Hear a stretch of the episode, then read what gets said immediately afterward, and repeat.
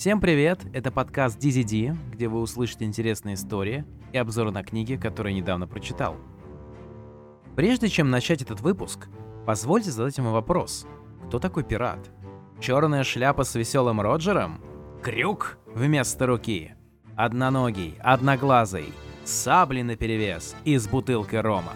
Многие из вас, наверное, слышали имена таких знаменитых пиратов, как Эдвард Черная Борода Тич, который во время битвы вплетал в свою бороду зажигательные фитили и в клубах дыма врывался в ряды врагов. Или Фрэнсис Дрейк, который по разрешению самой английской королевы Елизаветы опустошал побережье Центральной Южной Америки. В этом выпуске вы узнаете о самых уникальных и самых интересных пиратах. Ну что ж, свистать всех наверх! Мы начинаем. И первый наш пират родился в семье, которая владела небольшим островом в Неаполитанском заливе. Его род был знатным и происходил от римского полководца. Все бы ничего, сиди себе, наслаждайся морем, учись, бегай с детворой. Но жажда приключений не давала ему покоя. Пирата звали Бальтазар Косса, ставший римским папой Иоанном XXIII во времена смуты на рубеже 14-15 веков, известную как Великий Западный Раскол. Родился Бальтазар в 1365 или, по некоторым данным, в 1370 году. Стоит отметить, что он не первый пират в семье. Трое его старших братьев тоже совершали морские разбои. Двоих из них казнили, а уцелел лишь Гаспар Коса, под началом которого в 13 лет Бальтазар вышел в море. Долгое время Бальтазар Коса занимался грабежами в Средиземном море.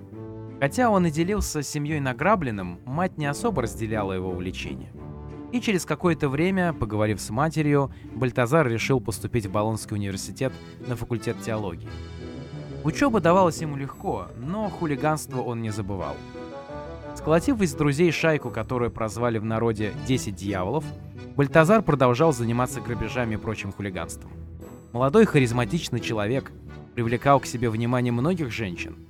Бывали случаи, когда они из-за ревности подстрекали своих мужей на убийство Бальтазара и нанимали профессиональных убийц. Вообще, вся его жизнь была каким-то сериалом или фильмом, где место нашлось и любви.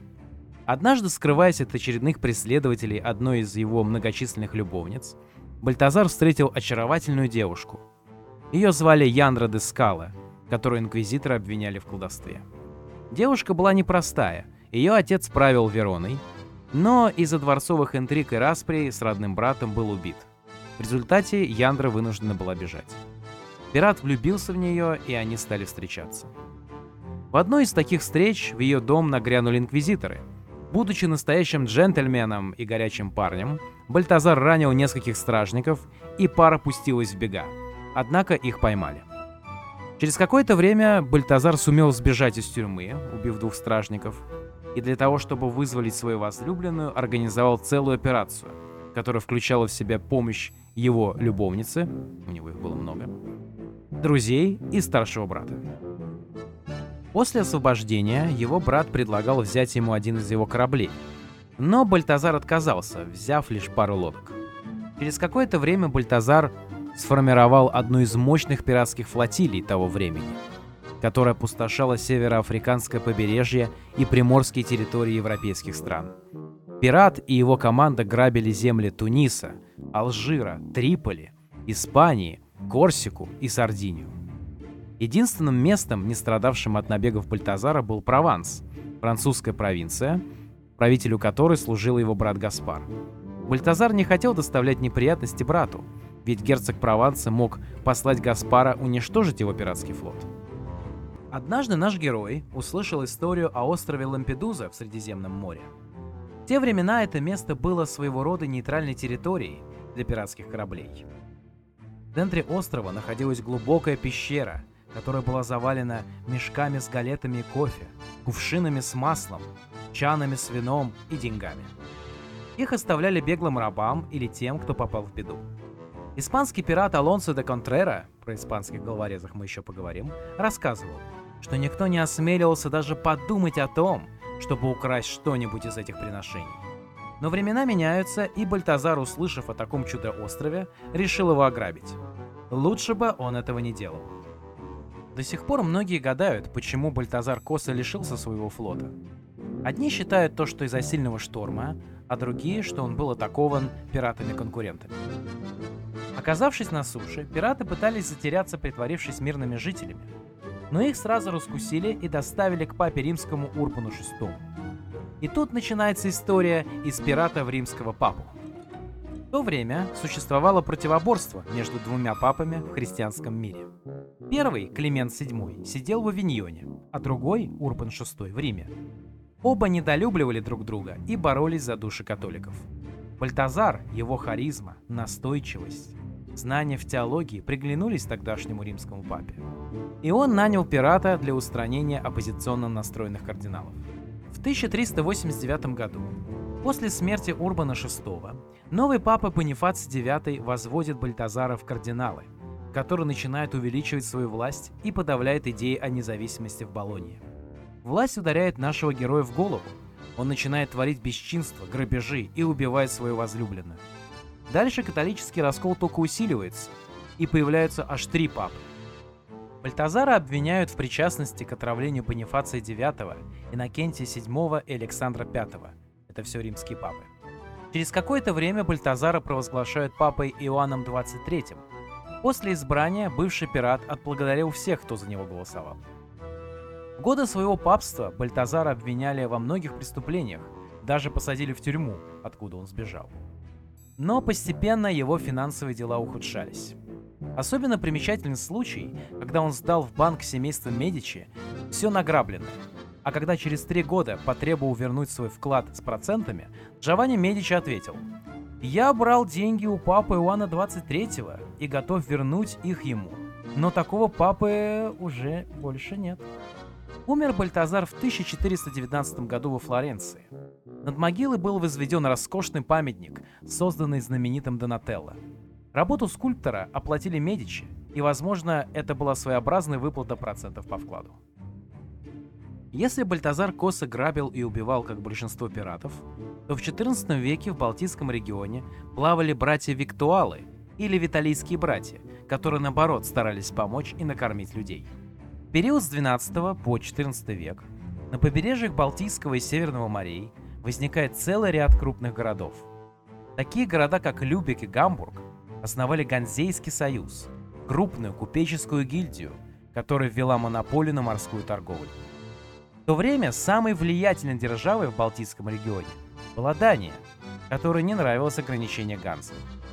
В результате с 1367 по 1370 года между союзом городов и Данией идет война, где датчане терпят несколько поражений, а Ганза становится основной силой в регионе.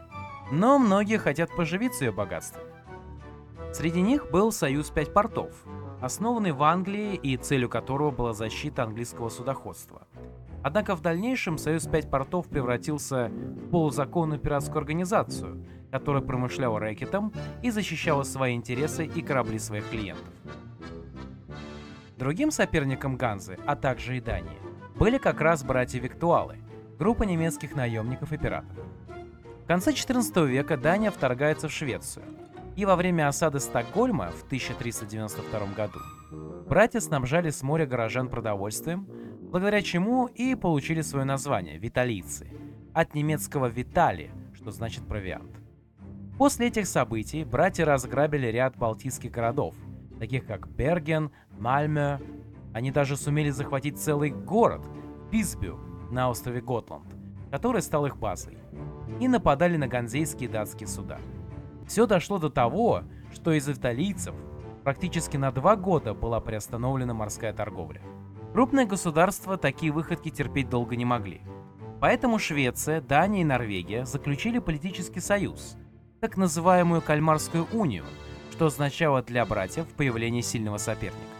Тем не менее, виталийцы продолжали нападать на суда, пока в 1398 году Дания не сдала в аренду остров Готланд рыцарям Тевтонского ордена, которые в свою очередь стали бороться с пиратами. Те, кто уцелел, разместились в устье реки Эмс, граница современной Германии и Нидерландов, и на острове Гельголанд в Северном море. Новая пиратская община стала называть себя ликиделлерами или равнодольными потому что всю добычу они делили поровну.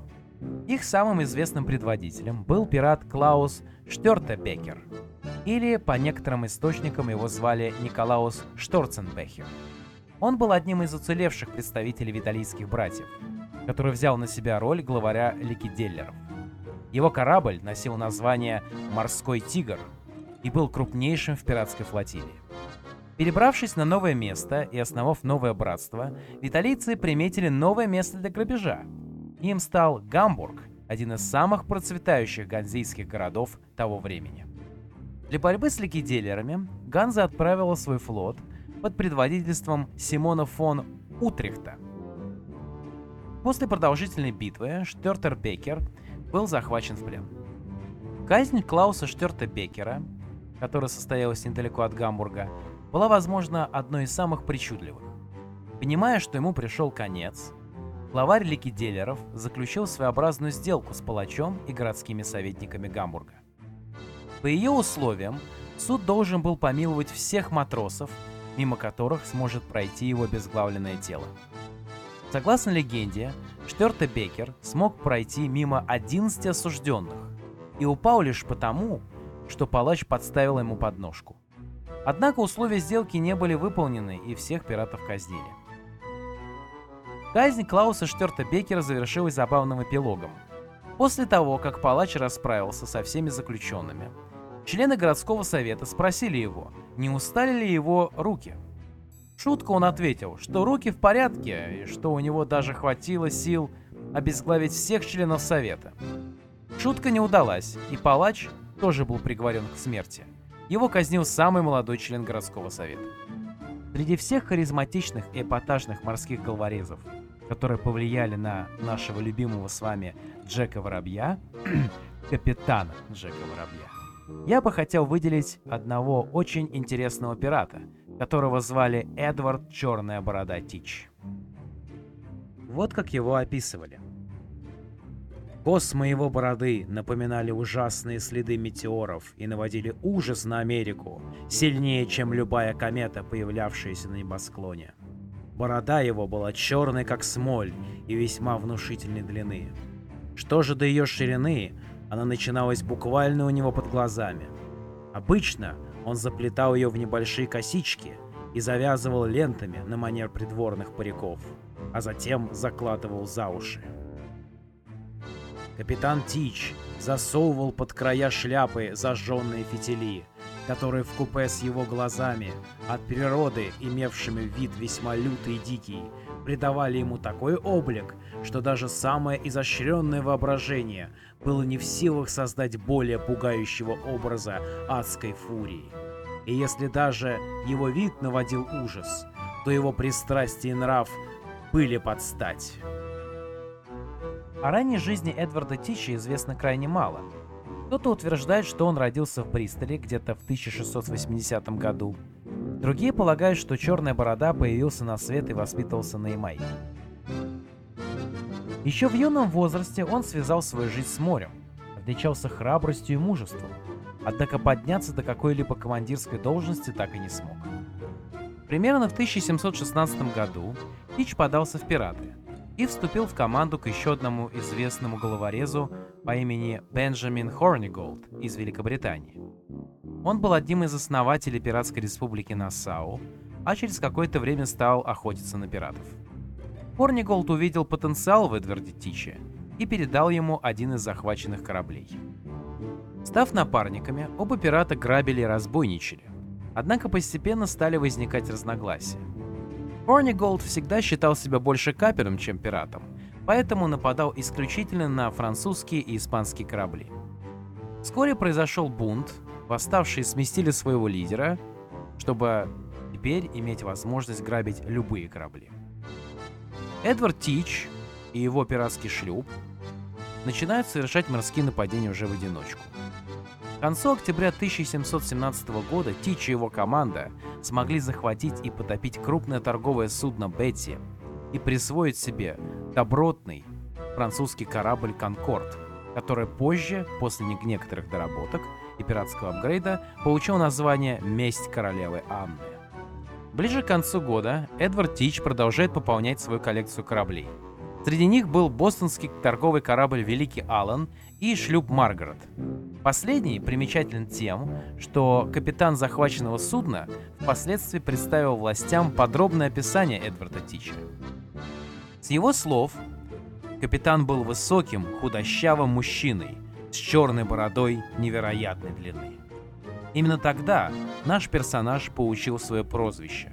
С этого момента он стал широко известен как Черная борода. К началу 1718 года он захватил еще пару кораблей и тем самым стал обладать такой мощью, что теперь можно было вершить судьбы всего Атлантического океана. Можно было брать не только корабли, но и прибрежные города. В мае 1718 года пиратский флот нашего главореза прибыл в Чарльстаун, сейчас Чарльстон, провинции Южная Каролина. Тич без труда взял единственный судоходный отрезок города, заблокировал порт и захватил несколько кораблей. Когда все было разграблено, Черная Борода пошел на еще более дерзкий шаг. Пираты разграбили все корабли города и взяли пассажиров в заложники. Постепенно заканчивались медикаменты, и Тич потребовал у губернатора сундук с лекарствами. А если он не будет доставлен, и с пиратами, которых он отправил для передачи послания, что-то случится, то всех пленников казнят, а их головы будут отправлены губернатору, а суды сожжены. Блокада города с целью получения выкупа было какой-то дерзостью по тем временам.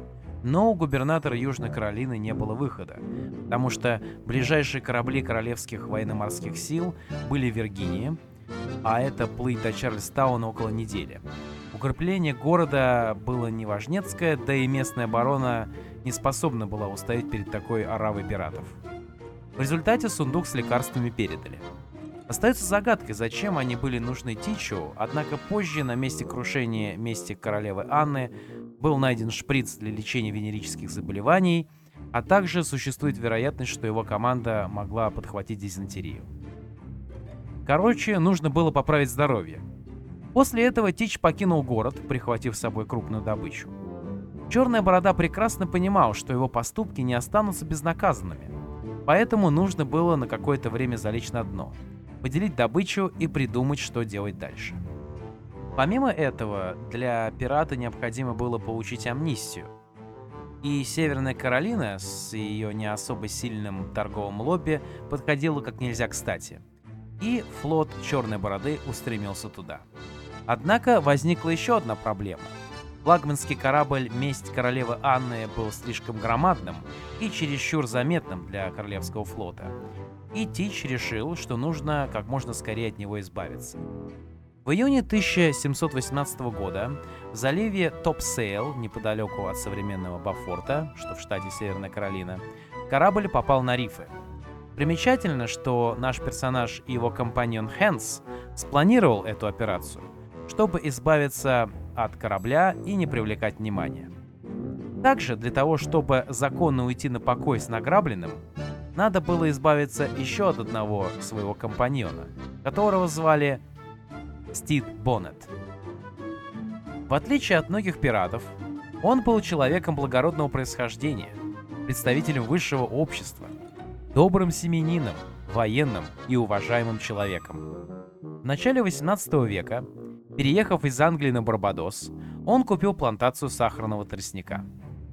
Но, видимо, кризис среднего возраста давал о себе знать, или жизнь наскучила, и он решил податься в пираты. Купив десятипушечный шлюп и назвав его «Месть», Боннет приступил к поиску команды. Примечательно, что это был, наверное, единственный случай в истории пиратства, когда капитан платил своей команде стабильную зарплату. Боннет избегал походов в Вест-Индию, так как его могли там легко узнать, поэтому совершал грабежи в американских колониях, где через какое-то время познакомился с Эдвардом Тичем. После этого оба пирата стали сотрудничать, но не в пользу Боннета. Согласно описанию из испанских архивов и газет того времени, капитан корабля Мести был никудышным моряком. Прогуливаясь по палубе в халате, его больше интересовала его библиотека на борту судна, а не то, какие действия предпринять дальше. Из-за своей неопытности в морских вопросах Бонуту приходилось во многом соглашаться с Тичем. Постепенно управление корабля «Месть», как и вся команда, перешла к черной бороде, а Боннет был не хотя и оставался хозяином шлюпа. Для того, чтобы избавиться от своего компаньона, Черная Борода решил отправить Стида Боннета в Батаун, сейчас город Бат, Северная Каролина, чтобы раздобыть королевское помилование для всех членов команды. После его отплытия Эдвард Тич вытащил все, что было возможно с бывшего флагманского корабля и разместил на шлюпках. Оставив экипаж Боннета на необитаемом острове, команда Черной Бороды забрала все ценное со шлюпа «Месть» и отплыла на трофейном испанском судне. Вернувшись назад, Боннет был в ярости и через неделю, нужно было привести месть в порядок, пустился в погоню за Тичем. Однако вскоре охотники за пиратами настигли его, и Боннет был схвачен. В это самое время Черной Бороде удалось получить амнистию от губернатора Северной Каролины. Казалось, что Эдвард Тич все и встает на путь исправления, но не тут-то было. Наш головорез создает безопасную базу на острове Окракок и начинает вновь браться за старое – Осваивая более дальние морские маршруты, Тич захватывает два французских торговых судна в заливе Делавер, объясняя губернатору Северной Каролины, что корабли были брошены, и он взошел на борт лишь для того, чтобы спасти груз и воспользовался правом на спасение. Это было древнее право. В его основе лежит принцип, согласно которому любое лицо, оказавшее помощь по возвращении судна или груза другого лица, находящегося в опасности в море, имеет право на вознаграждение, соразмерное стоимости спасенного имущества. Однако пиратские выходки Черной Бороды становились реальной угрозой. Несмотря на полученную амнистию и законный статус пирата, губернатор Виргинии Александр Спотсвуд решил навсегда покончить с Черной Бородой, даже если это приведет к войне с Северной Каролиной. Было принято решение нанести удар с двух сторон – Капитан Королевских военно-морских сил Элис Брандт руководил сухопутным наступлением и повел войска на Батаун, а небольшая морская экспедиция под командованием лейтенанта Роберта Мейнарда отправилась на поиски самого Эдварда Тича.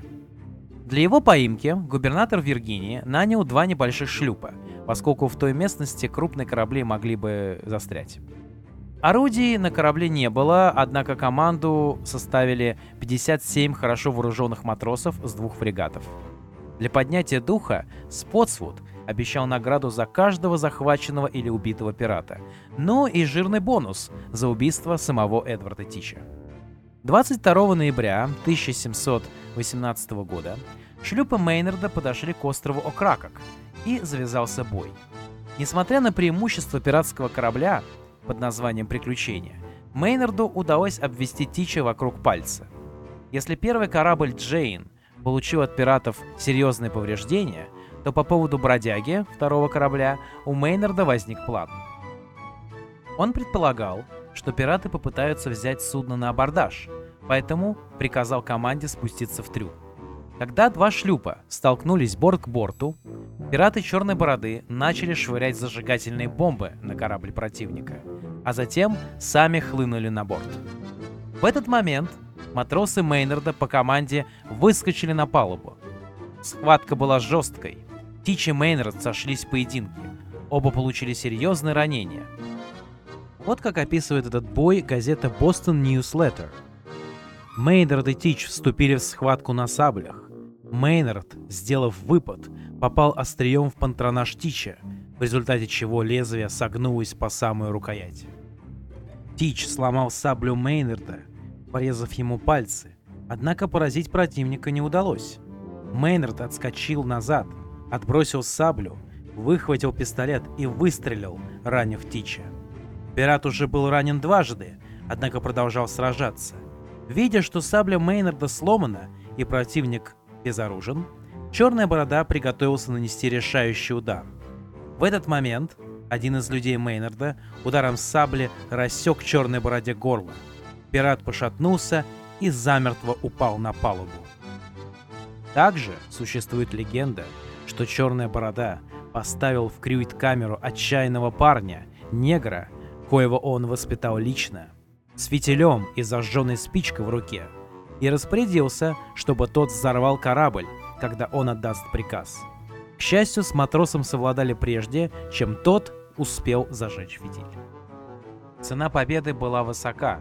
11 человек Мейнарда были убиты, а 22 ранены. Мейнард пробыл в Акракоке три дня в заботах о починке шлюпов, погребении погибших, лечении раненых и поимке сбежавших пиратов. Заехав в Батаун, он затем отправился обратно в Виргинию. На Бушприте его судно красовалась отрубленная голова черной бороды.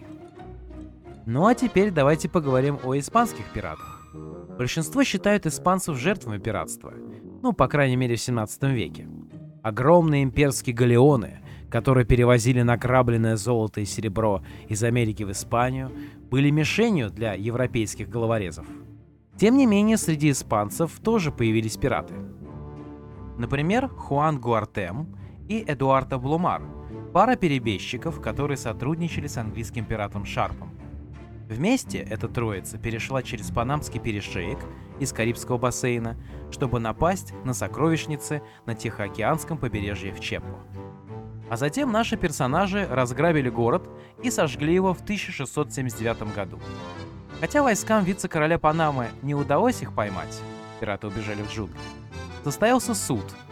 Но поскольку пираты не могли лично понести справедливое наказание, Санта-Фе были сожжены их чучела – в то время как они продолжали совершать набеги на северное и южное побережье Панамы.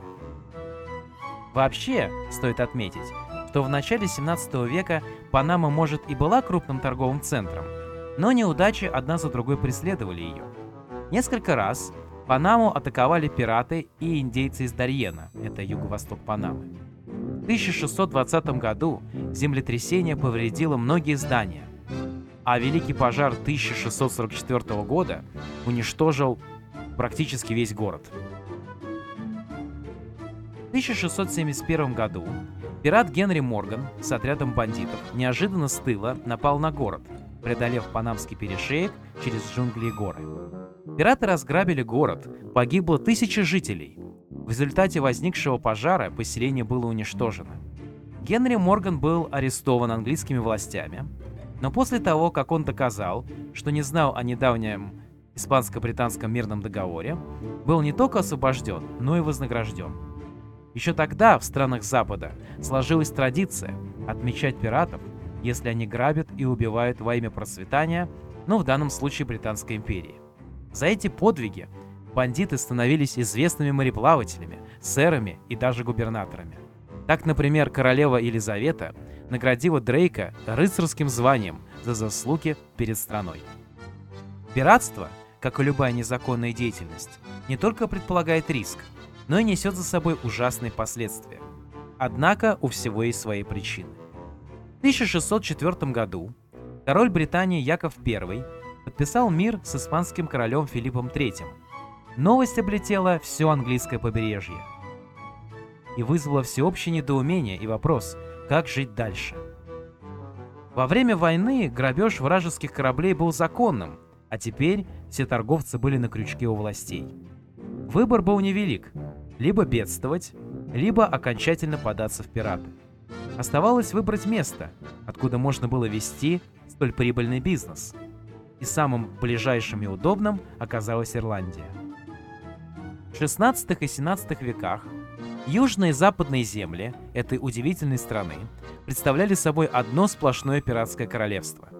Например, в графстве Мейо абсолютно все население было занято в пиратстве и контрабанде. Мелкая ирландская деревенька Лимкон обладала флотом из девяти кораблей. Кроме своих, в Ирландии укрывались французские и берберские пираты, которые сбывали награбленное в промышленных масштабах. Грабежи в Ирландском море случались с той же периодичностью, с какой мы каждое утро завариваем чай. Летом 1610 года лимконцы ограбили рыболовецкий флот из 100 судов. В том же году местная знаменитость, пират Дженикс, привез награбленное на сумасшедшую сумму 200 тысяч фунтов стерлингов. Самое интересное заключалось в том, что сколько с ирландцами не пытались бороться, все равно алчность властей давала о себе знать. В 1611 году сэра Ральфа Бингли, вице-адмирала Мюнстера, обвинили в пиратстве. Потом вскрылось, что ровно тем же самым занимался сэр Лоуренс Парсонс, главный обвинитель города. Наконец, в 1620-х годах суд стали тащить всех подряд. От сэра Вильяма Хала, еще одного вице-адмирала Мюнстера, до самого последнего таможенника. Среди всех ирландских пиратов хочется отметить Грейс О'Мейли, рыжеволосую пиратку, которая совмещала свои грабежи с рождением детей и любовными приключениями. Она родилась в 1530 году в семье главы клана О'Мейли на западе Ирландии. Уже с 13 лет плавала с отцом в море, ставила снасти и ходила в морские набеги. После смерти ее отца вождем клана стал брат Грейс, Домнал Волынщик, который выдал ее замуж за одного из главарей соседнего клана. Однако вскоре Грейс устала от семейной жизни и быта, присвоила корабли супруга и отправилась подчинять себе море. Однажды на прибрежный замок, где жила Грейс с детьми, напали враги. Она приказала лить на напавших расплавленный свинец и подожгла крышу башни. Флот, дежуривший у берега, увидел огонь и разбил наглецов в пух и прах. 1560 году Грейс овдовела. Ей пришлось вернуться домой. Брат пожаловал ей небольшой остров Клэр, однако пиратка не сидела без дела и в дальнейшем восстановила свою власть над морем. Грейс приписывали романы со многими знаменитыми людьми того времени. Она вела переписку с сыном английского капитана Генри Сидни Филиппом, только через помощника, так как сама была неграмотна. Была влюблена в дворянина Рамира де Малине, который однажды был взят в плен, однако впоследствии был принят в пиратский клан. Она трижды виделась с королевой Елизаветой. Королеве очень нужно было опуздать гельские племена, которые не хотели подчиняться Англии, и постоянно устраивали мятежи. Королева даже взяла в заложники двух сыновей Грейс взамен на обещание усмирить Ирландию, которая после этого на время притихла. Также с мальчиками связана большая трагедия в жизни королевы пиратов. Двое ее сыновей, когда выросли, перешли на сторону Англии и даже выступали против матери. Вообще, отношения Грейс с Англией были весьма противоречивыми. Грейс то была на стороне Англии и сражалась с непобедимой армадой Испании в 1586 году, то снова впадала в неподчинение и убивала и грабила англичан. В начале 17 века умирает Елизавета I, а вслед за ней скончалась и Грейс О'Мелли. Ей было 73 года. По одной легенде, она умерла в бою, поведя своих верных воинов последнюю битву с англичанами. Что в 17, что в 18 веке положение женщины было весьма трудным и дополнялось всевозможными ограничениями. Поэтому, если вдруг дама решила стать пираткой, то ей необходимо было придумать что-то эдакое. В 1720 году в ямайском городе Спаништауне перед судом предстали две женщины по обвинению в пиратстве. И наравне с мужчинами были приговорены к виселице. Однако после вынесения приговора обе они заявили суду о своей беременности. Врач подтвердил их слова, и казнь была отменена. Пираток звали Энн Бонни и Мэри Рид. Женщины вызывали общественное любопытство, и самым шокирующим было то, что они выдавали себя за мужчин и сражались с ними на равных. Публика была в ужасе, как такое возможно, но это был далеко не первый случай, когда женщины ходили под черным флагом. В XIV веке аристократка из Британии Жанна де Бельвиль снарядила три каперских судна и отправилась кошмарить французское побережье. А в 17 веке англичанка Шарлотта де Берри переоделась мужчиной и отправилась в море за своим мужем. Однако позже возглавила команду пиратов и стала заниматься морским разбоем. Если перечисленные мною дамы проделывали фокус с переодеванием, то азиатской пиратке Ченг Айсао было это не нужно. Многие считают ее одной из самых успешных женщин-пиратов. По некоторым данным, ее флот насчитывал приблизительно 2000 судов. Примечательно, что Ченг Айсао разработала собственный пиратский кодекс, который был жестче, чем у пиратов Запада. Каждый головорез получал две части награбленного с каждых десяти захваченных кораблей, остальное хранилось на складах, чтобы у флота при любых обстоятельствах было все необходимое. Наказания были весьма суровыми. Если ты что-то украл или утаил что-нибудь из добычи, то немедленно лишался головы.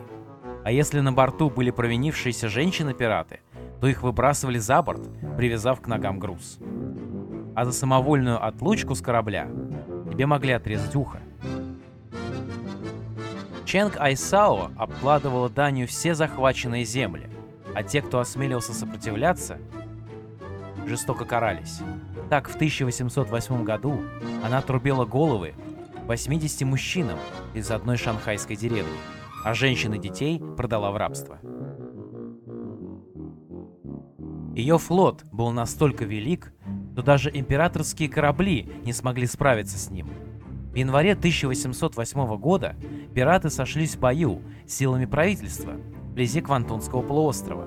И Чен Кайсао захватила так много кораблей, что для продолжения сражения властям пришлось реквизировать частные рыболовные суда. Однако ситуация неожиданно изменилась. Командиры китайских пиратов повздорили друг с другом, и их ссора переросла в морскую битву. В результате Чен Гайсао была вынуждена отступить. Императорский флот через какой-то период времени заручился поддержкой португальцев и англичан, и наша пиратка вместе с супругом решили подать прощение о помиловании и получили его в 1810 году. После его получения они купили небольшое предприятие и поселились в Кантоне. Умерли они там же в 1844 году возрасте 60 лет. Итак, ну и напоследок давайте я расскажу вам про пиратов, которые были связаны с Россией. Как мы уже с вами поняли, если где-то есть морская торговля и милый портовый городишко, пираты тут как тут. Это было везде, в том числе и на Руси, где головорезов звали ушкуйниками. Эти товарищи впервые появились в Новгородской республике в 9-11 веках. Их назвали в честь русского парусно-гребного судна «Ушкуй», это были небольшие, легкие, маневренные и скоростные корабли, управляемые как веслами, так и парусами. Ушкои были и речные, и морские. Во втором случае на обоих концах корпуса оборудовались трюмы, а вместимость составляла до 30 человек. До сих пор не совсем ясно, кем в действительности были эти люди, так как они занимались не только разбойным промыслом. Одни считали их неформальными военными формированиями, которые помогали Новгородской республике.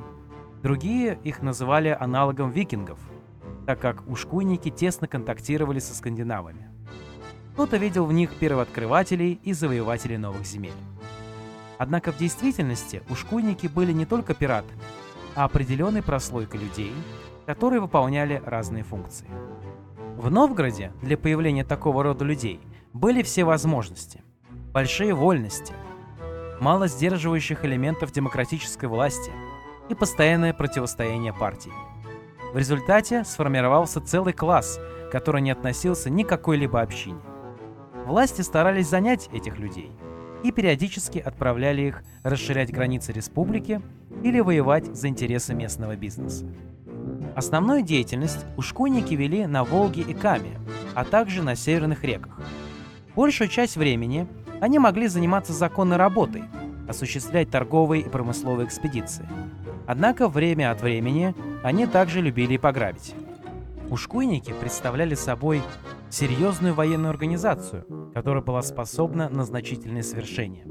Так, в 1187 году они разграбили Сиктуну, древнюю столицу Швеции.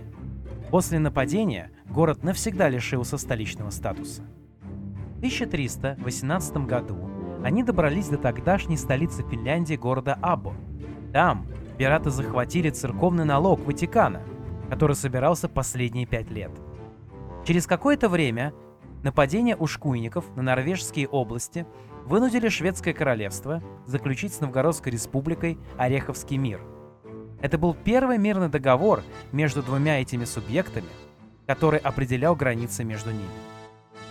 В середине XIV века ушкуйники нашли себе нового противника, которым стала Золотая Орда. В 1360 году они спустились по Волге и напали на ордынский город Жукотин, рядом с современным Чистополем, где перебили татар. А в 1374 году они взяли столицу Золотой Орды Сарай, а затем пошли дальше и основали город Хлынов. Ушкуническая вольница продолжалась еще сто лет. Воинственные пираты брали Кострому, вновь ходили на сарай и досаждали московским князьям. В 1489 году Иван III собрал огромное войско, которое осадило Хлын.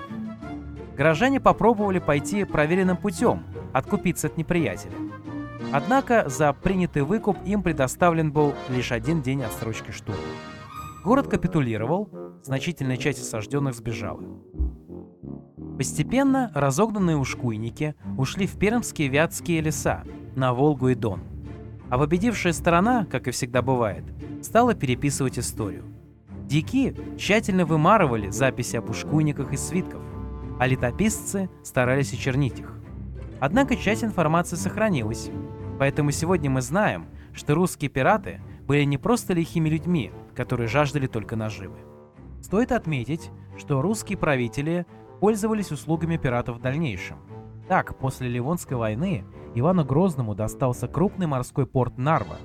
Началась морская торговля с Россией и попытки ограбить торговые суда. Поэтому в 1570 году царь Иоанн Грозный решил создать каперскую флотилию. Так как возможности создать серьезную охрану территории нашими войсками не было возможности.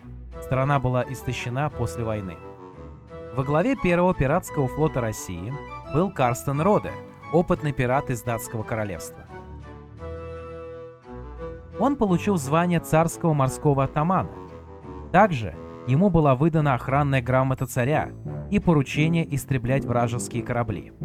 А если что-то случится, укрываться в русских портах. Опыт заядлого морского бродяги позволил ему увеличить флот от одного небольшого корабля до 16. В отличие от многих коллег по пиратскому делу, Карстен был человеком набожным и старался не брать на палубу богохульников.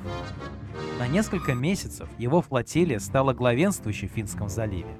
При этом он не выполнял половину обязательств перед Грозным, присваивая себе большую часть добычи. А награбленное с 22 кораблей он продал в зарубежных торговых портах. Его успешная карьера была закончена спустя полгода – когда Роде начал захватывать датчан, наших союзников в то время, у которых он укрывал часть своего флота. Он был задержан, следующие несколько лет был заключен в замке Галь и тюрьме Копенгагена. Датский король приезжал к нему лично, шесть лет он пробыл в тюрьмах Дании. Грозный писал дважды датскому королю, описывал захваты и интересовался судьбой пирата. Больше информации о нем не появилось, и история первого русского пирата на этом заканчивается. Но не наш выпуск. Следующим русским правителем, кто обратился к услугам пиратов, был Петр I. Во время Великой Северной войны по приказу императора Сенат выдал поручикам Берлогину и Ладыжевскому указ по нападению на шведские суда. Каперы Петра I наносили удары по вражеским кораблям, и помогали получить преимущество русской стороне. Стоит отметить, что правила пиратских набегов были расписаны в морском уставе 1720 года. Там были установлены нормы раздела добытого и награбленного между участниками, а также был прописан закон о запрете лишать жизни пленных. Эти правила были повторно закреплены в 1765 году и получили свое продолжение в договорах Екатерины II. Как раз в годы ее правления самым известным пиратом был Ломбардо Качиони, который поступил на службу в Российскую империю еще в 17 лет. До этого возраста он успел несколько раз напасть на турецкие корабли, поэтому имел опыт, который пригодился позже. К 30 годам он смог установить контроль в Эгейском море и имел почти 20 кораблей. Именно флот Качиони смог отвлечь турков и поспособствовал победе адмирала Ушакова в главной битве против Турции. За заслуги перед страной императрица наградила его званием полковника за храбрость и помощь в сражениях. Интересный факт. Еще во время войны турецкий султан пытался подкупить Качиони, но пират проигнорировал это щедрое предложение и остался верным России. Вплоть до революции и гражданской войны в России оставались действовать корабли корсаров, хотя каперство к тому времени уже было вне закона. В годы русско-японской войны своей пиратской деятельностью продолжал заниматься добровольный флот, который осматривал суда, идущие в Японию, и при нахождении контрабанды оружия уничтожал корабли. За несколько лет добровольцы нашли десятки зарубежных пароходов с незаконным оружием и нередко топили контрабандные суда.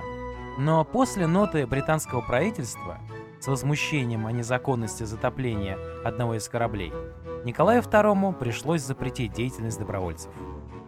Таким образом, на протяжении многих веков государственные деятели России не раз прибегали к помощи пиратов, которые отстаивали интересы Российской империи. Ну что ж, на сегодня все. Пиратский корабль DZD отправляется в бухту, чтобы подумать о следующем выпуске и рассказать вам что-нибудь интересное. Если вам понравился данный выпуск, то поставьте лайк и подпишитесь, чтобы мы не потерялись в бушующем море информации и всевозможного контента. Попутного ветра вам и до новых встреч!